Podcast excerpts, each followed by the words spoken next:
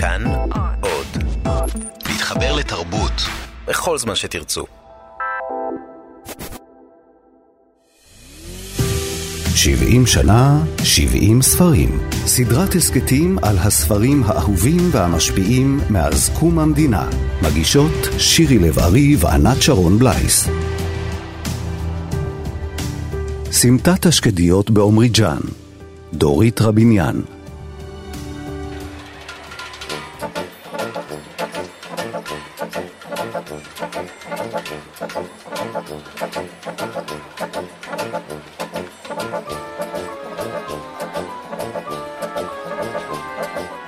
שעשתה את הדרך אל המסגד ליד השוק, ממררת בבכי ורגליה כואבות, כבר נפוצה בכל הכפר השמועה שהשדים הפכו את נזית שיר הטוריאן ליונה לבנה והיא לא מצליחה לעוף.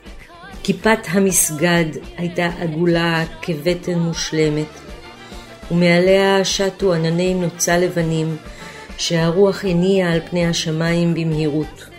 כפות התמרים הובילו את נזי אל הכניסה. בחצר המסגד תפסו אותה שני גברים והיא צרחה ובכתה שהיא חייבת לראות את המולה ג'אפר כי רק הוא יכול להציל אותה. בסוף ריחמו עליה והסכימו להביא אותה אליו, בתנאי שתעטה על כתפיה את שדור גדול ובלוי עשוי צמר גמלים. לראשונה ראתה נזי את המסגד מבפנים, את הקשתות הרחבות והגבוהות, את המרבדים הפרוסים על הרצפה, את האריכים התכולים על הקירות. היא חיכתה למולה בחדר צדדי קטן, וכשקראו לה לבוא אליו, כל גופה רעד.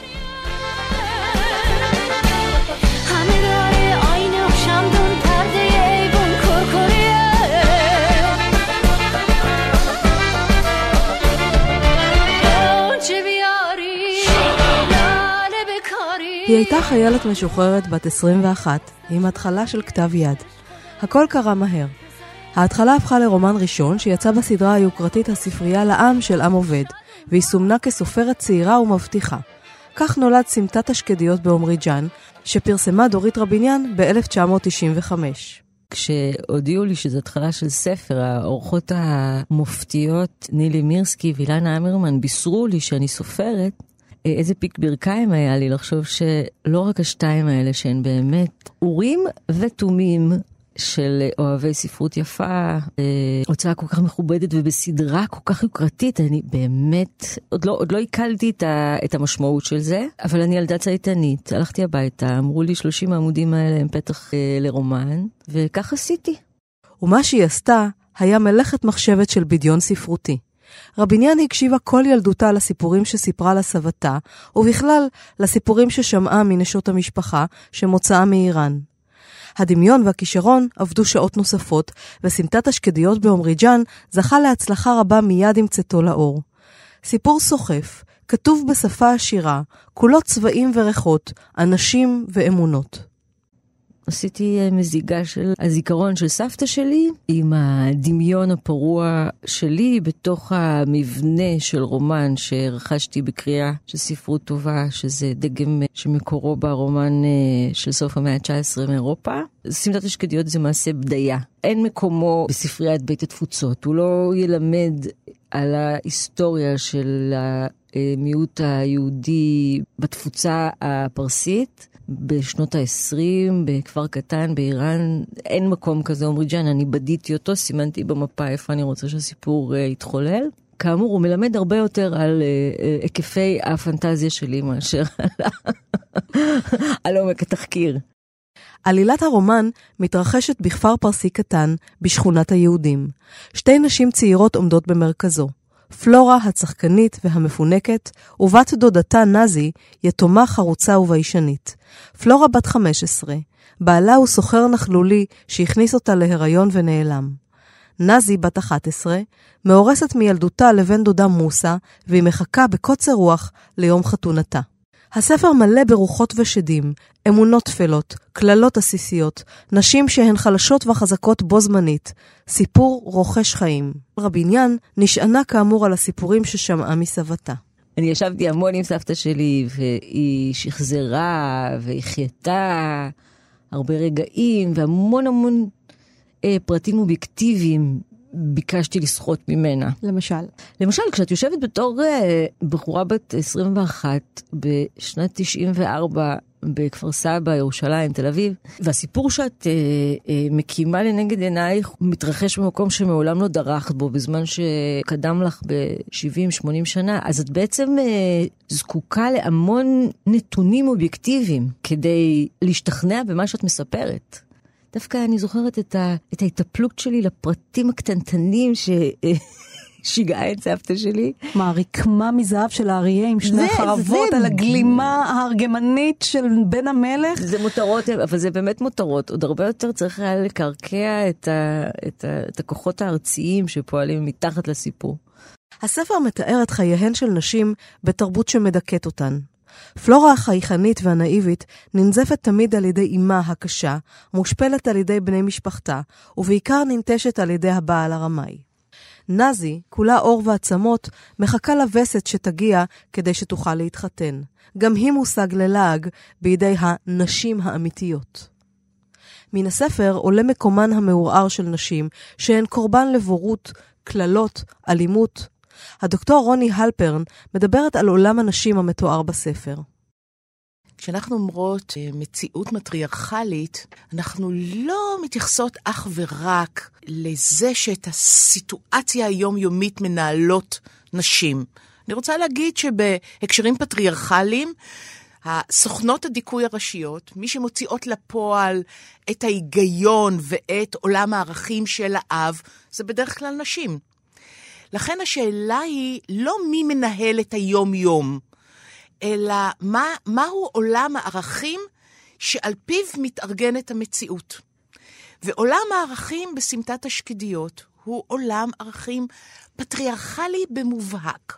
כלומר, זה עדיין עולם, לא רק עולם ישן, אלא עולם שבו המעמד של נשים נקבע על פי ערך הגוף שלהם, ערך השוק של הגוף שלהם, בתוך מבנה כוח גברי. בתוך הדבר הזה, הפוקוס הוא באמת על אפשרויות שרידה של נשים בתוך שיטה כזאת, שהיא שיטה נפסדת, שהיא שיטה בעייתית, אבל זה כאילו מתאר עולם ישן, והוא בעצם לא מדבר באופן השטחי, אוי ואבוי, ילדות היו נישאות בגיל כה צעיר, או, או דברים מהסוג הזה, זה ברור, זה, על זה לא צריך לדבר, אלא הוא בעצם מפנה את תשומת הלב שלנו לאופן שבו נשים שונות סיגלו לעצמן דרכי התמודדות שונות עם תנאים מאוד מורכבים. והתנאים קשורים לזה שהן נשים, ובסיטואציה הנוכחית הם קשורים לזה שהן יהודיות בתוך עולם גוי, שקובע מי יכולה להתחתן, באיזה תנאים וכולי וכולי. אז אם אני נגיד מסתכלת על שתי נשים בולטות בתוך הרומן הזה, מצד אחד מרים חנום, שאיתה פותח הסיפור, והוא מסביר לנו על הרגע שבו מרים חנום בתור ילדה מסתכלת על אימא שלה, ועל האופן שבו אימא שלה מבינה את הדרך להתקיים בעולם כעקרת בית מצטיינת. כלומר, שהיא מנקה ומשפשפת ומצחצחת את הבית כדי למצוא חן בעיני בעלה. ומגיע בעלה, מסתכל עליה, והיא כולה מרובבת אחרי המון שעות ניקיון, והוא יורק בפניה, והיא שואלת, למה? היא אומרת ככה, מרים חנום הייתה בת 15 כאשר ראתה את אמה עומדת נרגשת על בעונותיה, ועיניה השחורות זורחות אל בעלה, כאילו גם עליהן טרחה שעות במברשת צבעי הברזל. האב, שילדיו נתלו צוהלים על רגליו וכתפיו, עמד ונעץ עיניים באשתו. ואז העלה מתוך גרונו נחשול של לך שמיכה, מילא בה את פיו והתיז אותה בפני האם. מה רב היה העלבון שניבט מן העיניים המושפלות אל החריצים שבין אבני הרצפה. שירין מחתה בזנב שרוולה את הלכה הצהובה מעל פניה, ושאלה את בעלה ברעד, במה חטאה? הייתי חייב להוציא, אמר לה, והבית כל כך נקי ויפה, חבל היה לי לטנף אותו. אבל אז באת את, וראיתי את הפנים המלוכלכים שלך, ואת השיער הלבן והיבש שלך, ואת הסמרטוטים שאת לובשת, ונהייתי שמח שהשארת לי מקום להוציא עליו את הרוק. כשזאת המציאות, וזאת המציאות, כלומר, הגוף נועד לנקות את הבית, אבל הוא עדיין צריך לטרוח בהפקה עצמית של גוף יפה למבט, גוף מעורר תשוקה. והיא כשלה לפחות באחת משתי המשימות. מרים חנום בתור נערה צעירה מסתכלת על זה, ואומרת, בחיים לא. אני לא אעבוד את הבית עד כדי כך שאני אהיה כזאת שאפשר לירוק בפרצופה. וההחלטה היא לכונן גוף הגוף הזה שנמרח בדבש, הגוף הזה שהוא מושא לתשוקה, הגוף הזה שמוצא נערה אחרת כדי לעבוד אה, את הבית, ואז גם הבית יפה וגם הגוף מעורר תשוקה. זאת אומרת, אין פה מצב שבו נשים מנהלות את העניינים, אלא יש פה מצב של שרידה, שבו נשים יכולות לדכא נשים אחרות, שהן בתחתית המדרג החברתי, ובעצם לשעתק את הדיכוי שנמצא מלכתחילה בחברה, בינן לבין עצמם, כדי לשרוד תנאים לא טובים. הרגע הזה אבל, שבו טקסט מקדיש את עצמו לסוגי שרידה שונים, ומזמין אותנו לחשוב על שרידה של נשים דרך ניואנסים שונים של שרידה, אז מהבחינה הזאת, זה אחד, אה, בפירוש, הטקסטים הראשונים של הדור החדש, שאנחנו מזהים אותו החל מסוף שנות ה-80 ואילך, של נשים כותבות, שמתחיל לספר סיפור של נשים, ושם את הפוקוס על שאלות של אה, זהות נשית, סובייקטיביות נשית, סוכנות פעולה נשית, שאלות שעוסקות בגוף נשי עומדות במרכז הטקסט. שתי הנערות, ברגע יוצא דופן, מחליטות כל אחת בתורה לעשות מעשה, לקחת את גורלן בידיהן. פלורה יוצאת לחפש את בעלה העובד, ומגלה מה שהיא מגלה. ואילו נזי מחליטה ללכת אל המוכתר ולבקש ממנו רשות יינשא עוד לפני גיל הנישואים המותר. נזי ופלורה פועלות בתוך uh, מבנה חברתי פטריארכלי נוקשה שמפלה אותן לרעה, מפלה נשים לרעה, ונזי מוצאת את עצמה, את עצמה בתור uh, ילדונת uh, יתומה יהודייה בתחתית הסולם החברתי. היא קוראת לחתונה בעצם כשם קוד להרבה מעבר להיקשרות אה, גורלית, אינטימית. היא מזהה עם הנישואים את, ה... את השייכות, את ההגדרה מחדש, את העצמיות שלה, את ההתגשמות שלה, דרך הסטטוס כאשת איש, שאלמלא כן היא באמת נטולת הקשר. ונאזי בת 11 היא כבר מאוד להוטה לנישואים האלה, בגלל שהיא מרגישה שמוסה, אהוב ליבה, מי שמשמש עבורה את אין סוף על פונקציות החברתיות, החל מאח, דרך חבר הכי טוב שלה, הוא יהיה אבי ילדיה, הוא יהיה בעלה, היא, היא נכנסת ללחץ כשהוא כבר בן 16. הוא חתיך כזה, וכל מיני בנות בבזאר עושות לו עיניים, והיא חשה שהנה, הוא הולך ונשמט מבין ידיה. וכאן באמת הסיפור של סבתא, כשהיא סיפרה לי אותו, פעל עליי פעולה אה, של קוראת. כי כפרח הספרות שהייתי שם בגיל 21, כשהתחלתי לכתוב אותו, זיהיתי באופן אינסטינקטיבי לגמרי, לא מודע, על סמך כל הספרים שקראתי עד אז, אה, שהנטילה שלה את גורלה בידיה, האופן שבו היא מסרבת להיות מי שהסיפור היה מתחולל עליה, אלא כמי שמספרת אותו. כמי שביצר ההישרדותי שלה הופכת להיות ממסופרת למספרת, בכך שהיא מנתבת את, ה...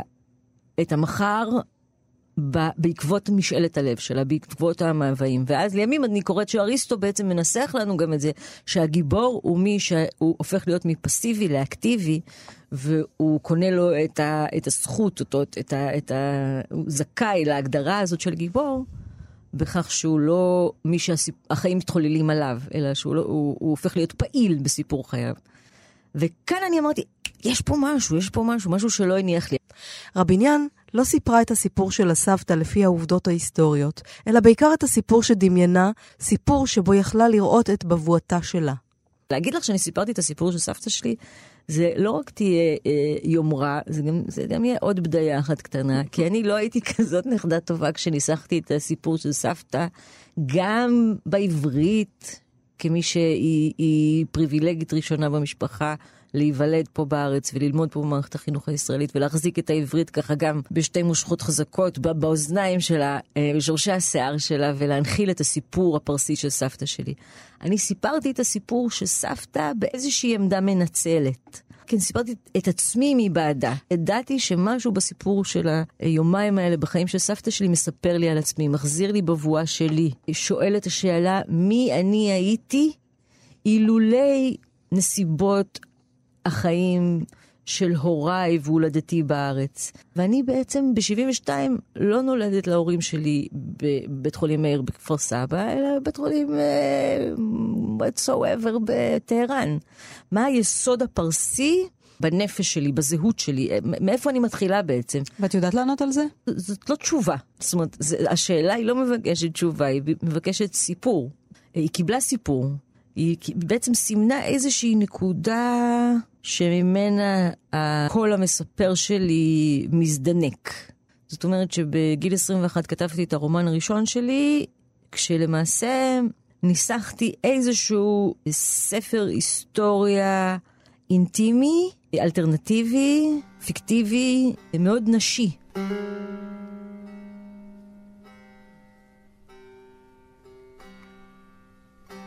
בלילה ההוא פלורה רצתה לאכול אבטיח. כבר בערב בכתה כשישבה עם נזי במטבח, שמנה כמו שאף פעם לא הייתה, וגם דמעותיה שמנות יותר מתמיד. אבל בערב לא בגלל האבטיח בכתה, אלא בגלל בעלה. נזי כבר לא הייתה מסוגלת לראות את פלורה בוכה ככה, והביאה לה מחדר האורחים את הקר הגדול הרקום ברבורים לבנים. פלורה נשמה עמוקות לפני שהציבה את כפות ידיה על הרצפה והרימה את התחת הגדול שלה באוויר, רומזת בעיניה לנזי למהר ולדחוק תחתיו את הקר. זוג הברבורים הלבנים נעלם תחת גופה הכבד ושמלתה נפרסה מעליהם. היא השעינה את גבה אל קיר המטבח המצולק. שוב אחזה בכרס התופחת בין ידיה, ושוב בכתה דמעות שמנות.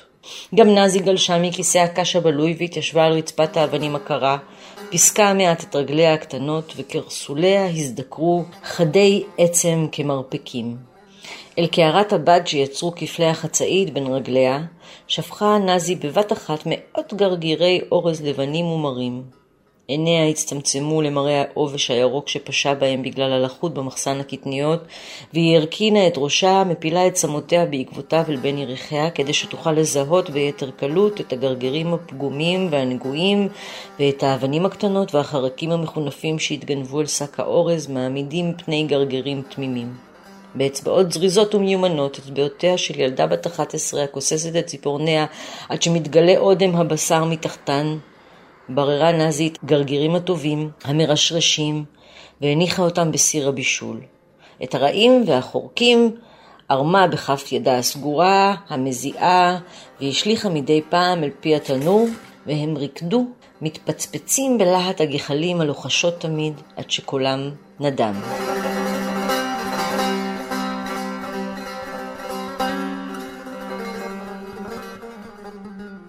שדים, רוחות וכשפים, מגיה של ממש, מתוארים בספר. כך כותבת למשל רביניאן.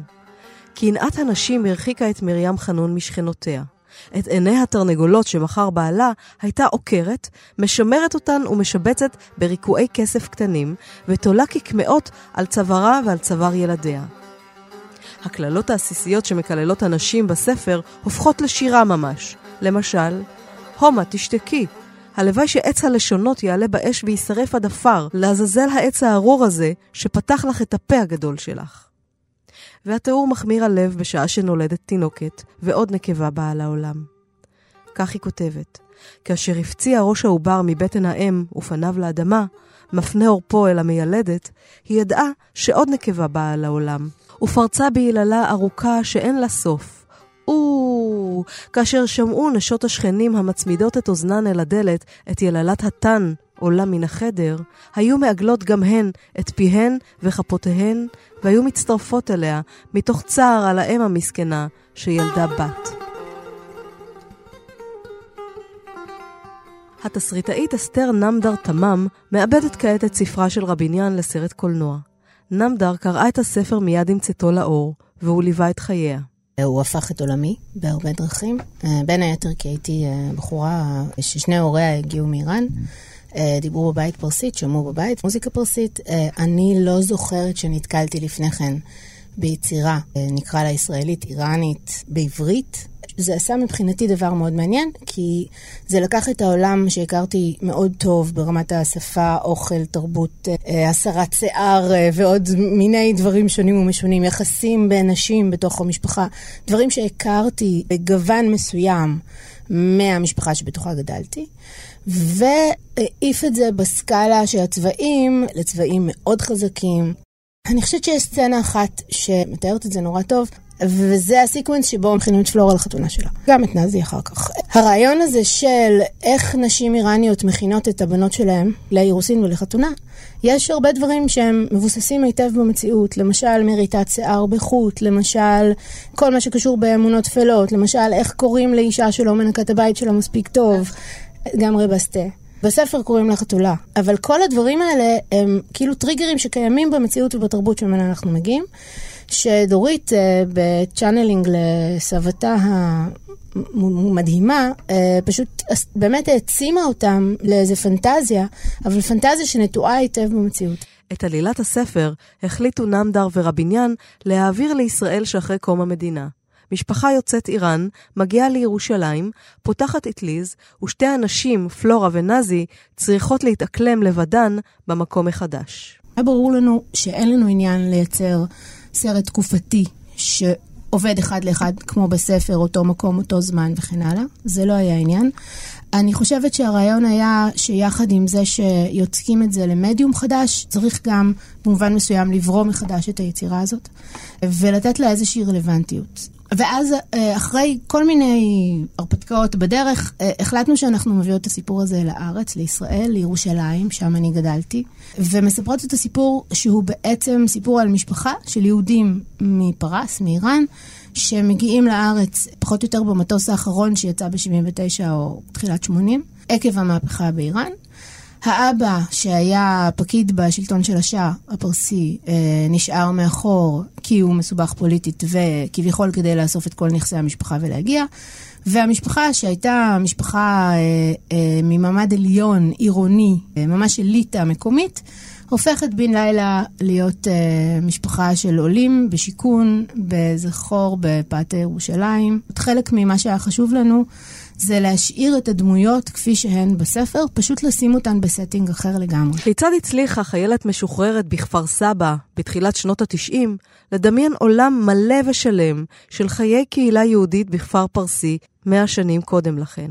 לרגעים נראה מעשה כתיבת הספר הזה כמעט כמו מעשה תקשור. אני חושבת שנתתי קול לדורות של נשים שהסיפור שלהן כאילו זרם מבעדי, זה נשמע איזה מיסטי כזה, ואני לא כזה בן אדם, בטח כשזה מגיע לרומנטיזציה של עבודת הסופר, אני מאוד uh, מאמינה בכישורים וב, ובמלאכה, אבל, אבל כנראה שהיה שם משהו מזה, מהאופן שבו הן דיברו מבעדי. איזה אימהות של אימהות של אימהות שלי, שאני בעצם ניקזתי מבעד לעשר אצבעותיי וסיפרתי את, ה, את הסיפור שלהן. עוד פעם, לא מעמדה שאין בה סיפוק נרקיסיסטי. הסופר יושב ומשקיע את עצמו מרותק אל הבבואה שחוזרת אליו מהסיפור רק בגלל הסיפ... הסיפוק הנרקיסיסטי. רק מהסיבה הזאת הוא מתחייב אל הסיפור לאורך זמן ומסוגל לשאת אותו במהלך ארוך של כתיבה. כן, כנראה שפעלו בי כוחות ש... שהם לא, לא באופן מיידי אה, שלי. אבל זאת הייתה מתנת אהבה לסבתא, וסבתא שלי, בואי נגיד, הפכה לסלבריטי של הבית כנסת שלה עם הספר הזה. היו לה עותקים של סמטת השגדיות בעגלת של השוק, והייתה מחלקת חתימות בתור המוזה. ומה אתה צריך את, הנכד... את החתימה של הנכדה שלי? היו אומרים לה, מה, תביאי של הנכדה. אז היא אומרת, לא, זה עליי הספר. סבתא ננה, שבעקבותיה נכתב הספר, הרגישה שנעשה לה תיקון. סבתא ננה זמן קצר לפני שהלכה לעולמה, אני שמעתי בציטוט מעבר לקיר, אני שמעתי אותה מדברת על מה היה הספר הזה עבורה. כשהיא אה, ניסחה את זה, גם מאיזשהו מרחק של שנים, היא אמרה, ככה עם הנטייה שלה לדרמטיזציה, היא אמרה, אך, מה אני אגיד לך? מתי שדוריתי פרסמה ספר ראשון שלה עליי, זה היה כאילו אנחנו, את כל הארץ ישראל אנחנו קנינו.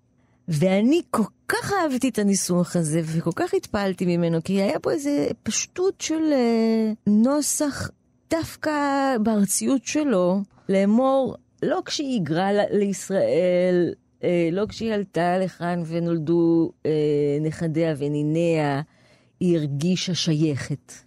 לא אז היא קנתה לעצמה תחושת קניין.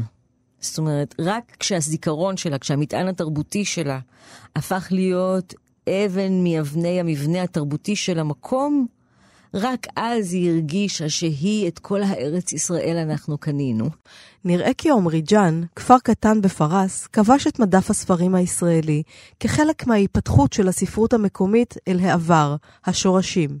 בשנות ה-90 החלו בני הדור השני להגירה לכתוב על הלשונות והתרבויות של משפחותיהם. הדוקטור רוני הלפרן מספרת על הרקע של התקבלות הספר. הוא מצליב דיון בסובייקטיביות נשית מובהקת ובסובייקטיביות של אישה מזרחית. זה דבר דרמטי שקורה פה, שהדבר הדרמטי הוא שכל העלילה של הטקסט ממוקמת בהקשר שנמצא מחוץ ללאומיות הישראלית, גם גיאוגרפית וגם היסטורית.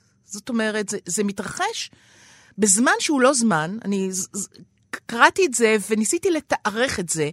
אי אפשר לתארך את זה, יש שם שיבושים, וכמובן שאין דבר כזה עומרי ג'אן. זאת אומרת, זה, זה, זה פיקטיבי, זה מפונטז, מערבב כל מיני רפרנסס היסטוריים וגיאוגרפיים, כך שאת לא יכולה למקם את זה. ואז השאלה, איך רומן, שהוא רומן ראשון של סופרת צעירה מאוד, נולדה וגדלה בכפר סבא, מה לה ולרומן שמתרחש כל כולו באיזה טיזלוך איראני. מותר לי להגיד טיזלוך איראני, כי אני איראנית בעצמי. אני חושבת שכאילו גם פה צריך להקשיב לבחירה הזאת דרך העמדה שדורית רביניאן מספקת ברשימה שקדמה לרומן הזה והתפרסמה בעיתון העיר. ממש בערך שנה או שנתיים לפני שהספר הזה יוצא, והיא, בתוך הרשימה הזאת, אה, היא מתארת את החוויה שלה כנערה מזרחית, כאשר כל חבריה יוצאים לטיול, לטיול בפולין, את יודעת, הטיול הזה המיתולוגי, והיא קוראת את הטיול הזה כטיול גיבוש של אנשים אשכנזים. או טיול גיבוש לתוך זהות שהיא אשכנזית במובהק. ואני חושבת שבמובנים מסוימים סמטת השקדיות זה מסע השורשים האלטרנטיבי שהיא מארגנת לעצמה, והוא מסע שורשים בלתי אפשרי, ולכן הוא נכתב בז'אנר סמי-פנטסטי, ולכן השפה הגדושה העולה על גדותיה, שאיננה תואמת את השפה שמקובלת בזמן הזה, אם תחשבי על אה, אורלי קסטל בלום מצד אחד ועל אתגר קרת מצד שני בתור, נגיד, מסמנים ומאפיינים של הדור הזה. אז הם כותבים בשפה רזה רזה להפליא, באוצר מילים כמעט בסיסי, בלוגיקה שהיא אומנם לא לוגיקה מקובלת, אבל היא קומית מאוד. ופה כל השפה היא כאילו מנסה מצד אחד להצהיר על בעלות אה, עמוקה על המילון של השפה העברית, ומצד שני מייצרת אמירה מאוד חזקה שמדברת על המרחק ביני ובין הלאומיות הזאת, כי חסר פרק דרמטי בידיעה שלי את ההיסטוריה שלי, פרק שאין לי גישה אליו, לא פיזית, אבל גם לא בספרי ההיסטוריה שלי, ואני צריכה אה, לפנטז אותו. אני צריכה להמציא אותו. אין לי גישה למצוא אותו באף אחד מההקשרים התרבותיים המקובלים שיש, ולכן אני צריכה להמציא אותו. לכן, במובן הזה, צריך לקרוא את זה כספרות מחאה על אי האפשרות של נערות צעירות, דור שני להגירה, ביחס לזהות המזרחית שלהם ולמעמד של הזהות הזאת בתוך הקשר היסטורי נתון. זה רומן שעוסק במיקום שפורש מהמקום הלאומי, ומשתמש בספרות, שהיא בדרך כלל זירה שעובדת בלייצר וליצור מקום ללאומיות, זה שם בונים את הלאומיות, בתוך הספרות. לקחת את הספרות בתור מדיום שיש לו תפקיד כל כך מרכזי, ובעצם לפרוש באמצעותו ולומר משהו על האופן שבו הנרטיב הלאומי לא עשה מקום לנרטיב של ההיסטוריה הפרטית. הרבה פעמים יוצא לי להגיד לסמי מיכאל ולאלי כן. אמיר, תודה על הדרך שהם פילסו, שאני באתי ורקדתי שם את הריקוד שלי, גם עם הרשות להיות אה, אינטימית ו- ו- ולא מחויבת אל סיפור היסטורי, בזכותם, בזכות זה שהדרך נפתחה. אני, אני תוצר של אמצע שנות התשעים, גם בהיבט הזה שיכולתי, הייתה לי הרשאה פנימית לחיות את הזיכרון הזה עם איזה, עם איזה פרסונליזציה גדולה. בלי מחויבות לקולקטיב, בלי לעשות חשבון מה יגידו. זה גם עמדה, וגם האופי שלו, הצורה הזאת שלו, שהיא אה, נטולת אה, תחושת חובה לספר את הסיפור מקופל, מכופתר, מהונדס. שהוא יחליק בגרון של ההגמוניה האשכנזית, ככה שזה יחמיא לזיכרון. לא, זה, זה פראי, כמו שתת המודע שלי הוא היה פראי. הייתה שם איזו התפלשות במשהו שהוא אה, משיב לי, הישראלית, הפמיניסטית, שנהנית מכל זכויות היתר של אה, להיות חלק מהישראליאנה, מה, מהסצנה התרבותית בתל אביב. מה באמת אותו גרעין שאני יכולה לזקק מסבתא ולהגיד, מכאן אני צומחת. זאת נקודת הפתיחה שלי. היא, היא, יש בה כאב, ויש בה חולשה, ויש בה שמחה, ויש בה חירות, ויש בה המצאה, ויש בה דמיון, ויש בה... היא מטען. אני לא מוכנה אה, להתחיל מקופסה ריקה. אני לא מוכנה להגיד שהסיפור שלי הוא כמו שניסחו אותו, מוגבל או מדוכא אה, ברמה שלא סיפרו אותו בכלל. אני רוצה לקחת את מה שיש לי ולהגיד, עם זה אני מתחילה.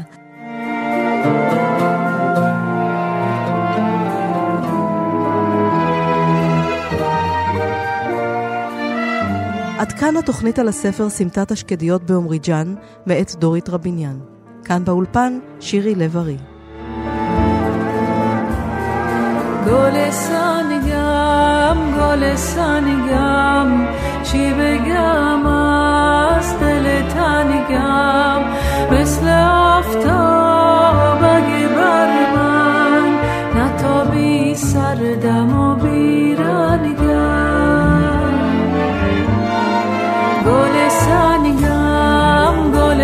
تنگم چی بگم از دل تنگم؟ مثل آفتاب اگه بر من نتابی سردم و بیرنگم